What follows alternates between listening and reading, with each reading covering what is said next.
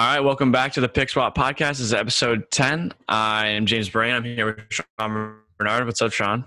Not much. Doing good. Ready for playoffs. Yeah, me too, man. Um, it's been, it feels like it's like a weird time because obviously, you know, we had the eight regular season bubble games, but like the regular season of this season is so far gone. It's like, it doesn't even feel like the right time, but it is. And we play the 76ers play the Celtics, of course. Like, why wouldn't they? You know? Yeah. Um, so without Simmons, and I just got a notification without Glenn Robinson the third for at least seven more days. Um, what do you see? What do you expect from Embiid coming into this series?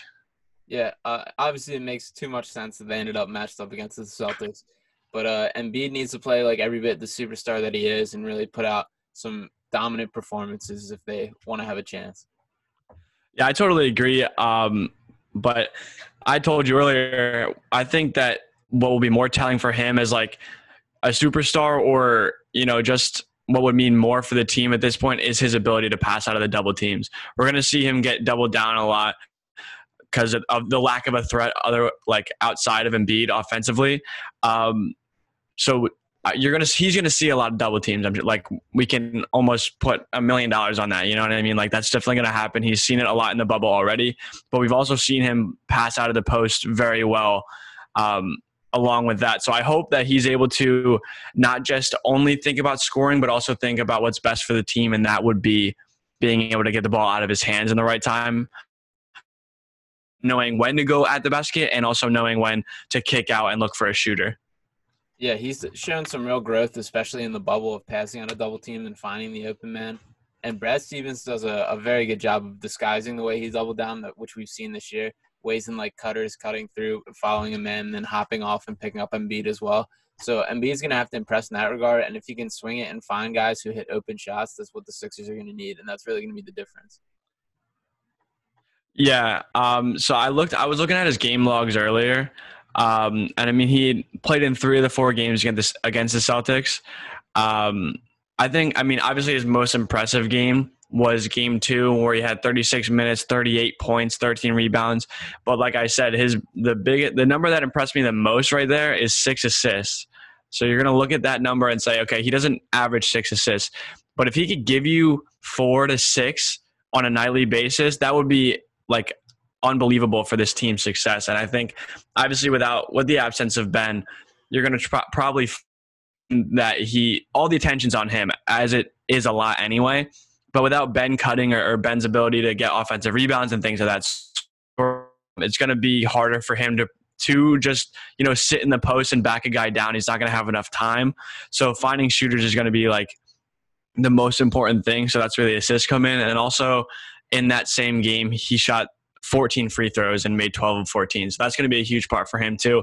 If he can get some of those bigs for the Celtics in, in foul trouble early um, in any of the games, that would be huge because they already are thin with guys that are able to handle him. Um, if you can even put it that way, because I don't think they have a guy that can necessarily handle him.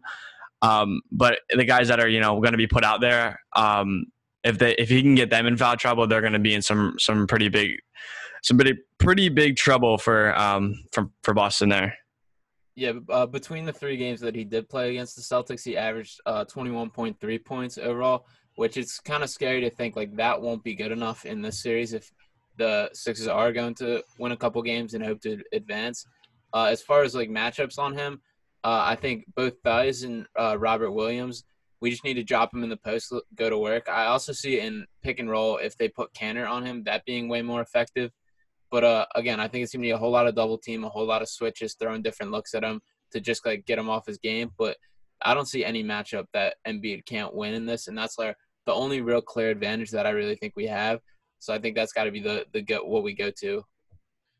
Yeah, and the only problem with that is I think obviously um, Brad Stevens is looking at at that clear advantage as well. But yeah. so is our coach, and so is our our team and everything, and they understand what's what's the, what the situation is coming in tomorrow night's game. Um, while I think there is a lot of pressure on Embiid, and I think that he's up for it, um, I think that Josh Richardson and Tobias Harris are two guys that I look at um, to step up here. I look at their games against um, the Celtics, and each time, so in game one Richardson had 17, Tobias had 15, 15 rebounds, which is impressive. Game two, Richardson had 14, Tobias had 23. Game three, uh, Richardson had 29 points, and Tobias had 16. I'm looking at them to try to combine between 40 and 45 points, the two of them. Mm-hmm. They both need to step up defensively as well. I think it's paramount, obviously, with the basically the positionless basketball and like the four guard play that um, Boston uses. It's going to be tough for the Sixers to match up with them, but I also think that they're able to. Like Tobias is very efficient out of the post. So if Horford's not starting, which I don't think he should, um, this will be an extreme advantage for Tobias offensively, and he needs to put up 20 to 23 points per game. And I need to see Richardson, Richard Richardson up around 17 to 20 a game. Like, obviously, without Simmons, they're going to need to make up for that offense that's missing. Yeah, Tobias has been extremely productive in the bubble, especially. So I'm confident in him. Uh, defensively, I think he gets more of a bad rap than he deserves. I, obviously, he's not a elite defender by any means, but I don't think he's a liability in the way that it's portrayed. Uh, as far as Richardson goes, he just needs to find some consistency and really be like be able to be counted on for some consistent scoring and being a threat on offense because it again it depends on the day for what Josh Richardson we're going to see and the way he performs that game. If he isn't performing at his best, there's not it's not a good sign for this team. He's needs to be one of the, like the the key contributors. Otherwise, I also have a lot of like nerves about how Shake's to play and like if he's ready for this role. I can see Stevens scheming something up to throw something at him that he's not to be ready for, which worries me a little bit. But again, we just need to find these guys that play their do what they do to the best of their ability. Yeah, and I think that it kind of helps that Joel is the the pressure is on Joel, and for it helps for two reasons. And I think because I think Joel wants this. Mm-hmm. Like I almost think that this is almost the, like I'm not saying that he doesn't want Ben in the lineup and he doesn't want Ben healthy because obviously he wants the best chance to win. But this is a massive chance for him to prove I'm the best big man in the league. This is his chance to kind of really cement himself there, and that takes pressure away from everyone else. All the eyes in this series are going to be on Joel for the Sixers, and if if they're able to pull it out first of all, that's like a huge knock on the Celtics. Like they, they have nothing to lose in this series. You know what I mean? The Sixers are coming into this without their best player, second best player, an all star, one of the best defenders in the league. They have a really tough look come Monday night. But with all the eyes on Joel, I think like guys like Richardson and, and Tobias Harris and, and Shake have the chance to kind of just ease into it. And like, you know, the ball's gonna go to Embiid first possession. You know, you could probably bet on that. Those those are the type of things you know Embiid's going to need his touches, so they don't have to, you know, do anything out of the ordinary. They let Embiid do the extraordinary things, and they can kind of just play their game and supplement his game. But all they have to do is just play the way they know they can. Yeah, I agree. I definitely think Embiid wants it on his shoulders, and I think he's every bit ready for the moment. Uh, but uh, and there's been so much talk about obviously the Simmons and Embiid not playing the same style and all that. And I do think in a way like the offense will flow better if we have Embiid and cycling more around the perimeter with that regard. But defensively is where the biggest like the biggest hole that Simmons leaves, and we just don't match up in the the same way that I would have hoped for. And especially with Simmons out, like that's the one-on-one matchups defensively is what my biggest concern for this series. Yeah, I totally agree with you. What do you think? What do you think that the lineup should look like? Because I've seen a bunch of different things. Like what, their starting lineup come tomorrow night. What do you think that looks like? So as far as their starting five, I think it's going to be Richardson, Shake, uh, Tobias, Horford, and Embiid. I think that's, that'll be the five. As far as what they match up with against the Celtics, I think it's a little more fluid, and I'm not so sure about. I've seen a lot of talking about Horford guarding Tatum, which I don't really feel great about that. Uh, that's going to be the biggest problem. Like, obviously, if Simmons is here, that's the matchup that everybody's paying to see is Simmons and Tatum. We don't really have like a clear guy that step up. Like I think Tobias may get a shot. I think there's going to be a whole lot of switching in that, and they're going to throw a bunch of different looks, which is definitely the right way to go. We shouldn't be too locked in on anybody. But uh, again, there's no clear cut. I also not for the whole game, obviously, but I would love to see moments where we slide Horford on Theis and uh, put Embiid on Tatum and just let the number ones go at each other. And I do think Embiid's yeah. capable of locking them up for like especially going in like fourth quarter and key moments. I think that's the matchup that we should hope to see. Yeah, that's that's interesting. I, I really want to see Burks in the starting lineup or Matisse. Mm-hmm. I, I think Horford. I, I think it gives you it brings you two advantages. Um, obviously with Horford coming off the bench, he creates a mismatch as well. Like Embiid is obviously the best center that we have and one of the best in the league, if not the best. But they don't have anyone that's able to lock Horford up either. So I think never giving that team a break and having, you know, just one fresh center after another is a huge advantage for Philadelphia. They need to take the opportunity that's there and like just really capitalize on the advantage of our centers are like significantly better than theirs. Mm-hmm. Also, with a defense mismatch for us, if we have Horford out there, he's like I've seen him. The idea of him probably guarding Gordon Hayward, um, but just guys he's going to struggle with just because of the size differential. And I mean, also vice versa. You could talk about okay, Gordon Hayward's not going to be able to hold Horford in the post or whoever's going to be guarding him. But I just don't like that the way Boston plays in this spread out, you know, positionless basketball, it's going to be tough for them to keep up. So if you were to start like Alec Burks, that gives you spacing on offense where Embiid has, you know, a better chance to work because Burks has been fantastic from outside the, the three point line um, since returning to the bubble. And then Matisse, obviously, if you start him, you're looking at, you know, a, a really good perimeter defender, a guy that might get exposed, might get exploited as a, as a, a young defender. Um, but if he could stay out of foul trouble, he could be a guy. You know, you might push, you might put him on Kemba, or you might put him on Jayson Tatum, and if it's you try it out and it doesn't work, that's okay, and you can go from there. Which I think might be. Um, you know the idea for all of this if it doesn't work you know you keep, you got to just keep moving but I, I like the idea of putting another guard in the lineup just to kind of match with them yeah, I agree. I mean, I personally I'm a big fan of Burks coming off the bench just because he I like that like the scoring pop off the bench and that like impact that he makes right away, just like that change of pace. So I like sticking with that. As far as Matisse goes, I think he's the biggest question mark in the the series for how much time he get. I could very well see him playing 30 plus minutes, and I could see him not getting any burn at all. So yeah. it's one of those. I think um, matchup wise, we could use him a ton. If the uh, uh, the starters are struggling against Tatum or Kemba, I think he's probably the first name on the list that Brown will hope to throw in.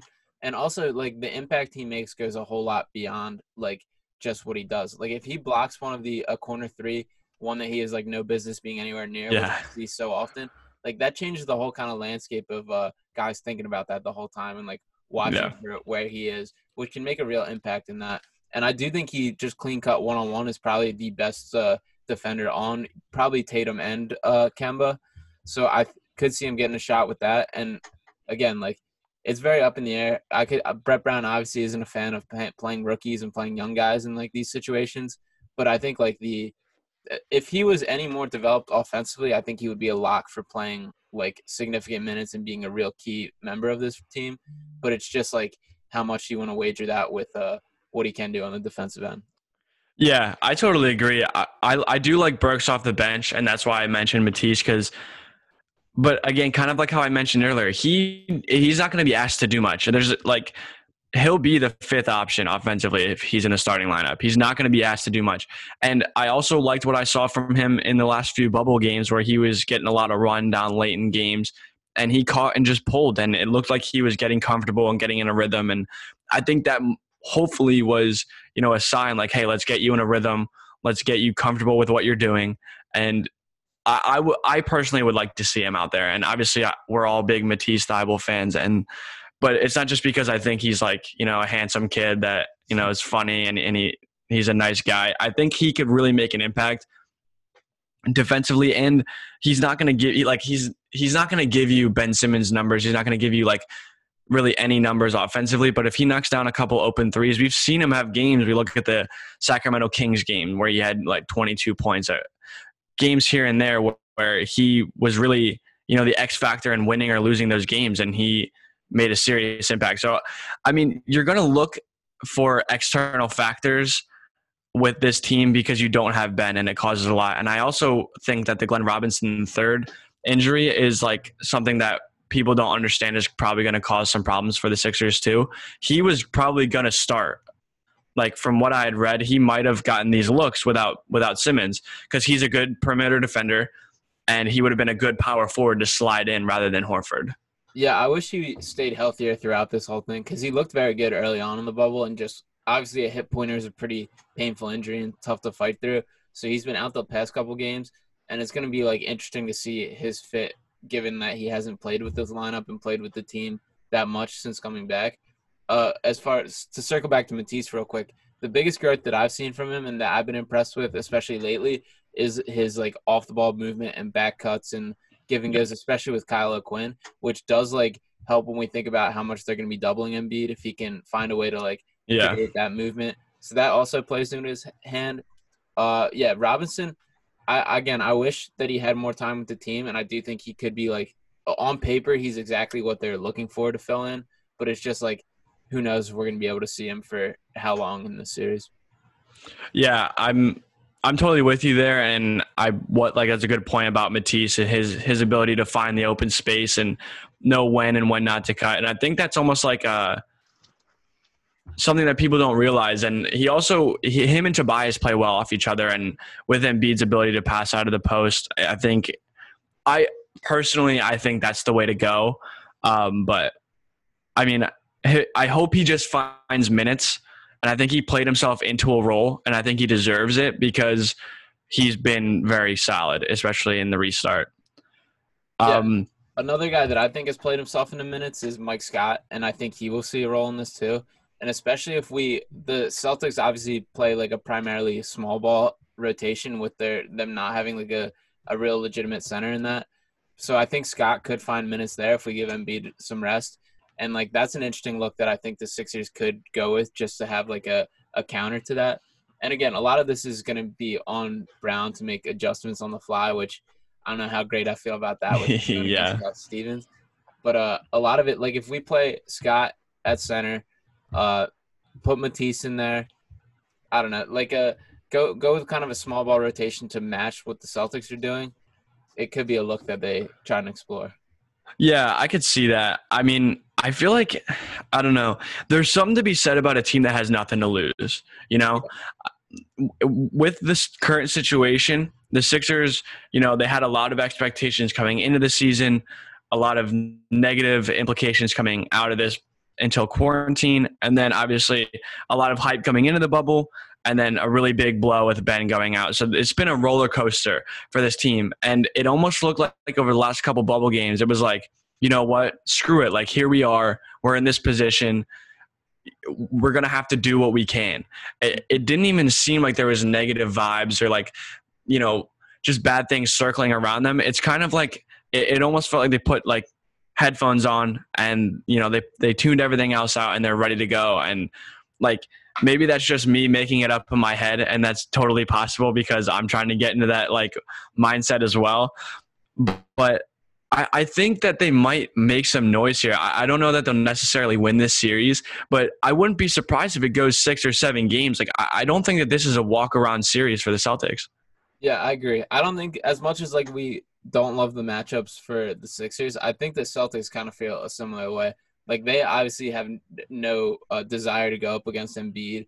Uh, the team is very long. I saw a stat today uh, for the uh, Sixers three point. Or I mean, for the Celtics three point percentage, when they have a guy between two and four feet, they shoot. I'm trying to find it. Uh, but they shoot astronomically better. I, I believe it was 38% against like in general versus uh, 19% against the Sixers. So the length is very much like an impact on that, and we have that in our lineup with Shake, obviously Matisse too. So I think that's an impact too. And it's like, like I, again, I don't think the Celtics are jumping for joy that they have to play us either. No, and I don't think they ever have. Like, like we we took care of them this regular season, obviously with with Ben, and he had a couple good games, but he also had a bad game that we won. Um, he only he had the second game against the Celtics this year. He only had seven points in 36 minutes. I mean, he was seven, eight, and six, which is like such a Ben Simmons stat line, but like it's that's not popping off the stat sheet. You know, like I'm not saying that they're anywhere near as good as they are with Ben because Ben makes his team so much better. But it's given an opportunity to a guy like Alec Burks, who's been great in the bubble. And, you know, like I said, there's something to be said about a team that has nothing to lose. And, and I'm excited. Like I, a week ago, I was like so disappointed and kind of just like in the mud about all this. But now I'm like kind of feeling it. I'm like, they might make some noise, make you know, run them out of the gym. I, I don't know. I, I hope that it's at least a good series, um, and I hope it. I'm I'm expecting to see a good series from Embiid and, and make it really tough on them.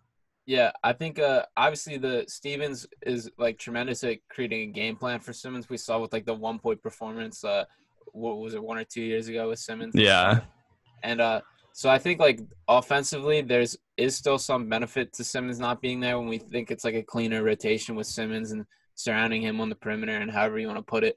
But just like that gap defensively that's left with matching up that Simmons is so big that it does hurt. But uh, when you talk about nothing to lose at the same time, like um, it does worry me that this is kind of a, a, a bailout for Brett Brown that like now yep. he's hurt and obviously that's not his fault. But this is very much like a put up or shut up series for Brown. Like if he wants to be considered to, to like continue leading this team, like he has to prove he can make the adjustments to win like playoff games and win close games and like make adjustments on the fly that like result in that.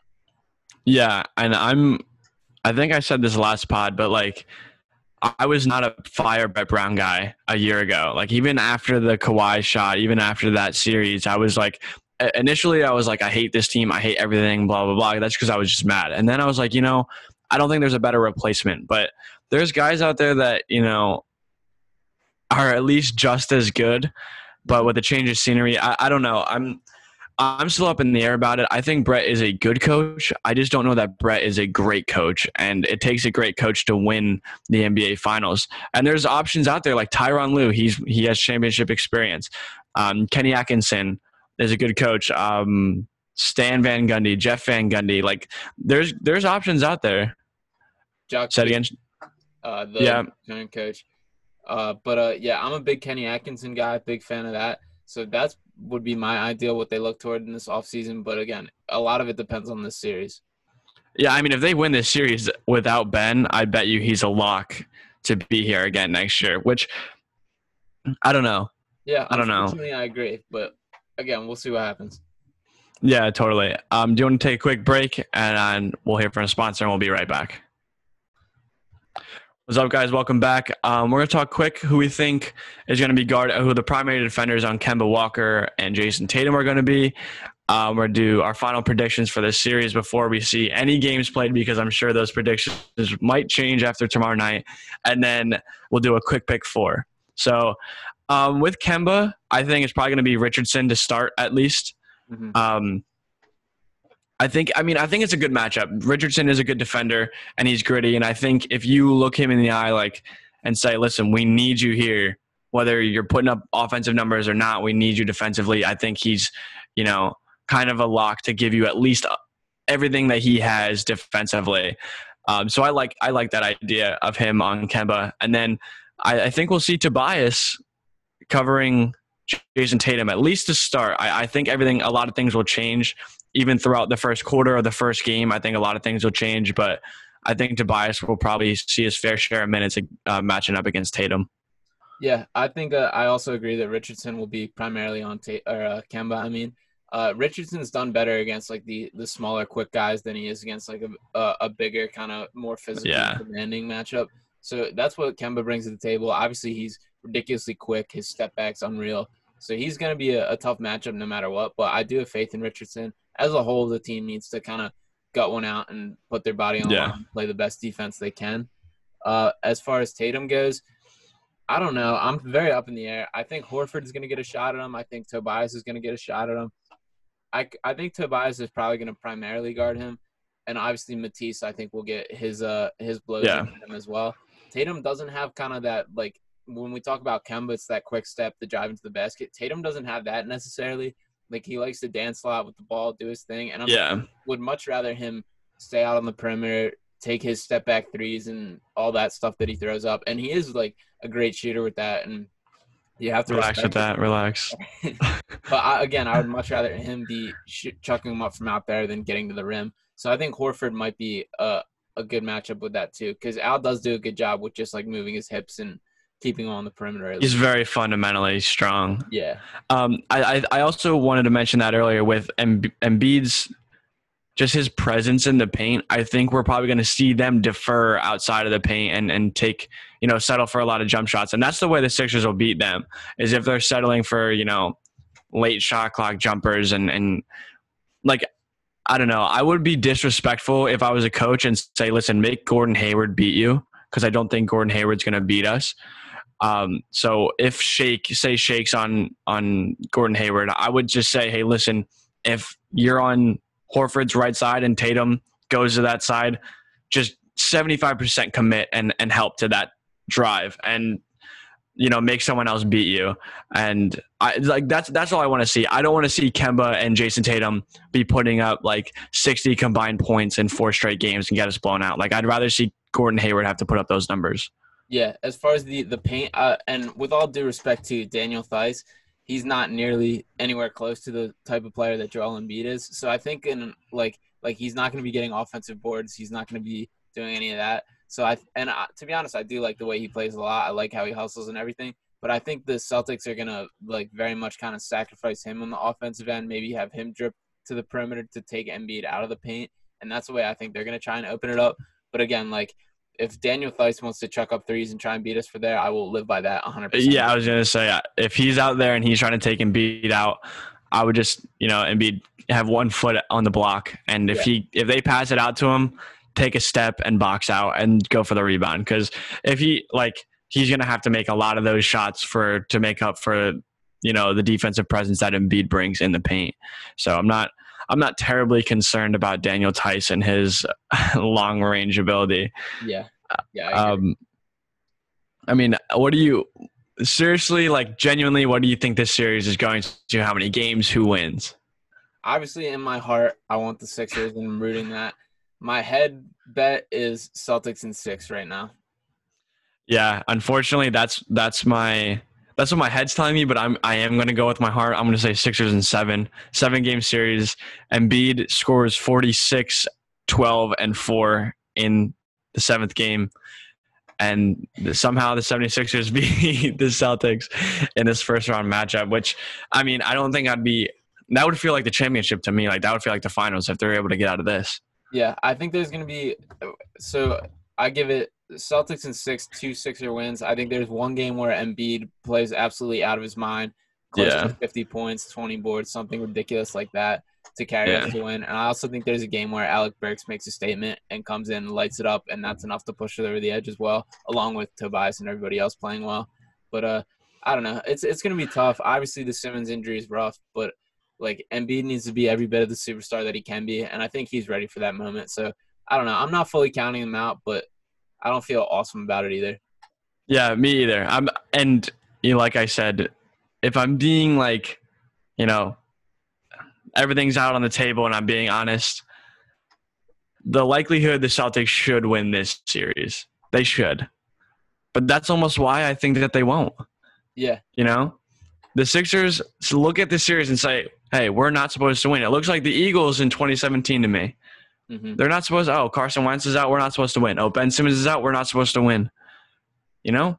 It's that it's that little bit of underdog, nothing else matters mentality to me that might carry them over the edge in this series. But I also could be wrong and they might get swept. So Yeah. There, I hope I hope that's not the case there is something to say. Like we we see it with like the Lakers Trailblazers kind of matchup too. Like the the yeah. bigger seed not wanting to play, like the the team that again has less to lose, has like just gonna lay it all on the line.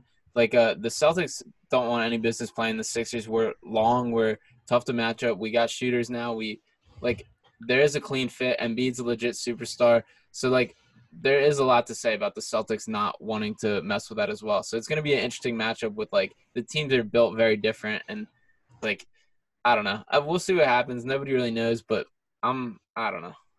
Yeah, me either. No one, nobody knows, and it'll be they'll put their money where their their mouth is tomorrow night. Um, so we can be done talking about basketball quickly, and we can go right into our quick pick four. So go ahead, Sean. All right, so quick pick four for this. We're going uh I'm I'm calling middle school lunch snacks. So like that uh whatever you know would bring the the real trade value to the table at the lunch table. yeah. Um. So mine, this is something that I loved, but like, you ever had the vanilla Oreos? Okay. Yeah. Do I know some people hate them and some people love them, but I loved them, and those are like my favorite thing. My mom would pack me in middle school. Okay. I'm I'm a I'm a big Oreo guy in general. I'm still rocking with the the chocolate over vanilla, but I'm not an anti vanilla guy by any means. I respect that. Uh, my number one I'm going with is Gushers. I Gushers are Gushers. fire, so good. They're still so good too. Yeah. I, I love those. Like if I see a pack of them in the pantry, I'm hounding those. Like they're not lasting more than a, a day. Yeah, those were always Um, so rare to get my hands on too. Like they were never Yeah, that was just around, so it was always like yeah, special occasion. yeah, for sure. Um, I don't know. So this is another controversial one. My mom used to always buy whales, not goldfish, not Cheez Its, whales. That was the snack that was always in my house. And people would always come over to my house, like if I had friends over, and they always wanted the whales because like no one else bought them. I, it was all, like I, I'm pretty sure my mom kept them in business from like 2012 to 2015, and so that's my number two because I always had them at lunch, and people were like, "Yo," because they're you know they're always used to Cheez Its and stuff, but whales were the the way to go. They were like the the healthier kind, right? I don't. I, I doubt that they're healthier. Or wait, I'm thinking I- of what was it was like a rabbit or something that was like the healthier. Oh yeah, Annie's whatever. yeah, I think that's Yeah, not those. Not those. The whales are just as bad as anything else, but they're so good. Gotcha. My number two, I'm going with. Uh, do you remember Dunkaroos? Yes, Dunkaroos fire. Yeah, absolutely awesome. Just like all like all the like the snacks with the little like dipping compartment and the Yeah, cracker, whatever. I'm all about. And Dunkaroos were awesome. Yeah, I can totally agree with that. Um, this one, I, I was so hesitant to try these when like they first were introduced to me, but the chewy Chips Ahoy cookies. Have you ever had those? Oh, yeah. So good, so good. I could just eat a whole sleeve of them without even thinking twice about it. Oh yeah, Chips Ahoy are banging. Uh, this one's a little little out there, but I'm gonna go with a juicy drop pop. You ever have those? Wow, really? Yeah, I'm. I was a huge fan of that. With just like the. I never liked those things. Never liked those things. I was a huge sour guy growing up, so that always like You seem like a sour guy. yeah, a little bit. I a don't. big- I don't know why. I was a big warhead at lunch guy too. Those were always a Wow. big. Did you guys do that? I never did that. That I would like- have them at like Halloween or something, but like never after that. There would always be like some kid breaking out like a big pack of warheads, and it would be like we would, we would all pop them in and just like That's hilarious. just take the pain together. Yeah, You're like part of it. It's like an, you know, yeah, it's like a band of brotherhood. Then yeah. you're all right. it's like you're all one after that. Um, I love fruit snacks, man. So, but my favorite kind is the Mott's Mott's fruit snacks. You have to have them. So that was my go-to always. It was like, you know, whenever I the the lunch I had packed, you know, the sandwich, the main snacks or whatever, like whales, Cheez-Its, you know, goldfish, whatever it was, and then I had like a fruit, so like an apple or a peach or something, and then I had to have the fruit snacks always. Gotcha. I was also a big Scooby Doo fruit snack guy. I was gonna mention those too. I loved those. Yeah, the little blue Scooby was The blue ones, yep, Yeah, undefeated. absolutely. And then um uh my last pick, I'm going with Gripz. Do you remember Gripz? Dude, I have some right now. Really? I have some upstairs. Yes. I haven't seen them in years, but like the both the cookie one and the just like the the normal Cheez-It one. or Cheez-It ones. called. Yeah. I'm gonna eat those after this. yeah, but I, I was a big Gripz guy too. Yeah. Also, I'm sorry, honorable mention. Any Tastykake. Yeah, oh yeah. Oh, yeah. I always had those on deck, but those were always the best. Uh, what's your top Tastykake? Oh. You know, I you gotta go with the cupcakes, like the the chocolate cream filled cupcakes. I like the white icing with the black stripe, with the white icing in the middle. I think those are my favorite. Gotcha. I, I'm probably rocking with the candy cakes is like my go-to. Those But are al- yep. Uh, all-time underrated Tastykake is the chocolate junior. They're awesome. Chocolate juniors are so good. Yeah. We're on the same page here. I also like butterscotch crimpets. I can get on board with those. Yeah, also very good. Uh, one honorable mention I'll throw into is a, a fruit roll-up. I also was a big. Yep. Yeah. Yeah. I can get on board with that. I can't believe you ate warheads like a maniac. Yeah, that was a big thing. that was probably You're like, insane. more, I would say more, multiple times a week. That was people. That never happened. Never happened for me. That's funny. Um, we can wrap it up here, though. Um, obviously, big game tomorrow night for the 76ers. Do you want to we can talk about this later, but we might do like a, either like a watch. Is Liam doing a watch along? Uh, I'm not 100% sure right now. He may be. There was one for the Rockets game the other day, so I'm not sure. But Okay. Well, if he does, we'll we'll get on that. If not, we can do something afterwards. I think we might sh- maybe try to live stream afterwards or something. But stay tuned. You know, if you're following the Twitter, stay tuned. We'll we'll update you guys. Um, so go Sixers. Trust the process. Sixers in seven, and we'll hear from you guys soon.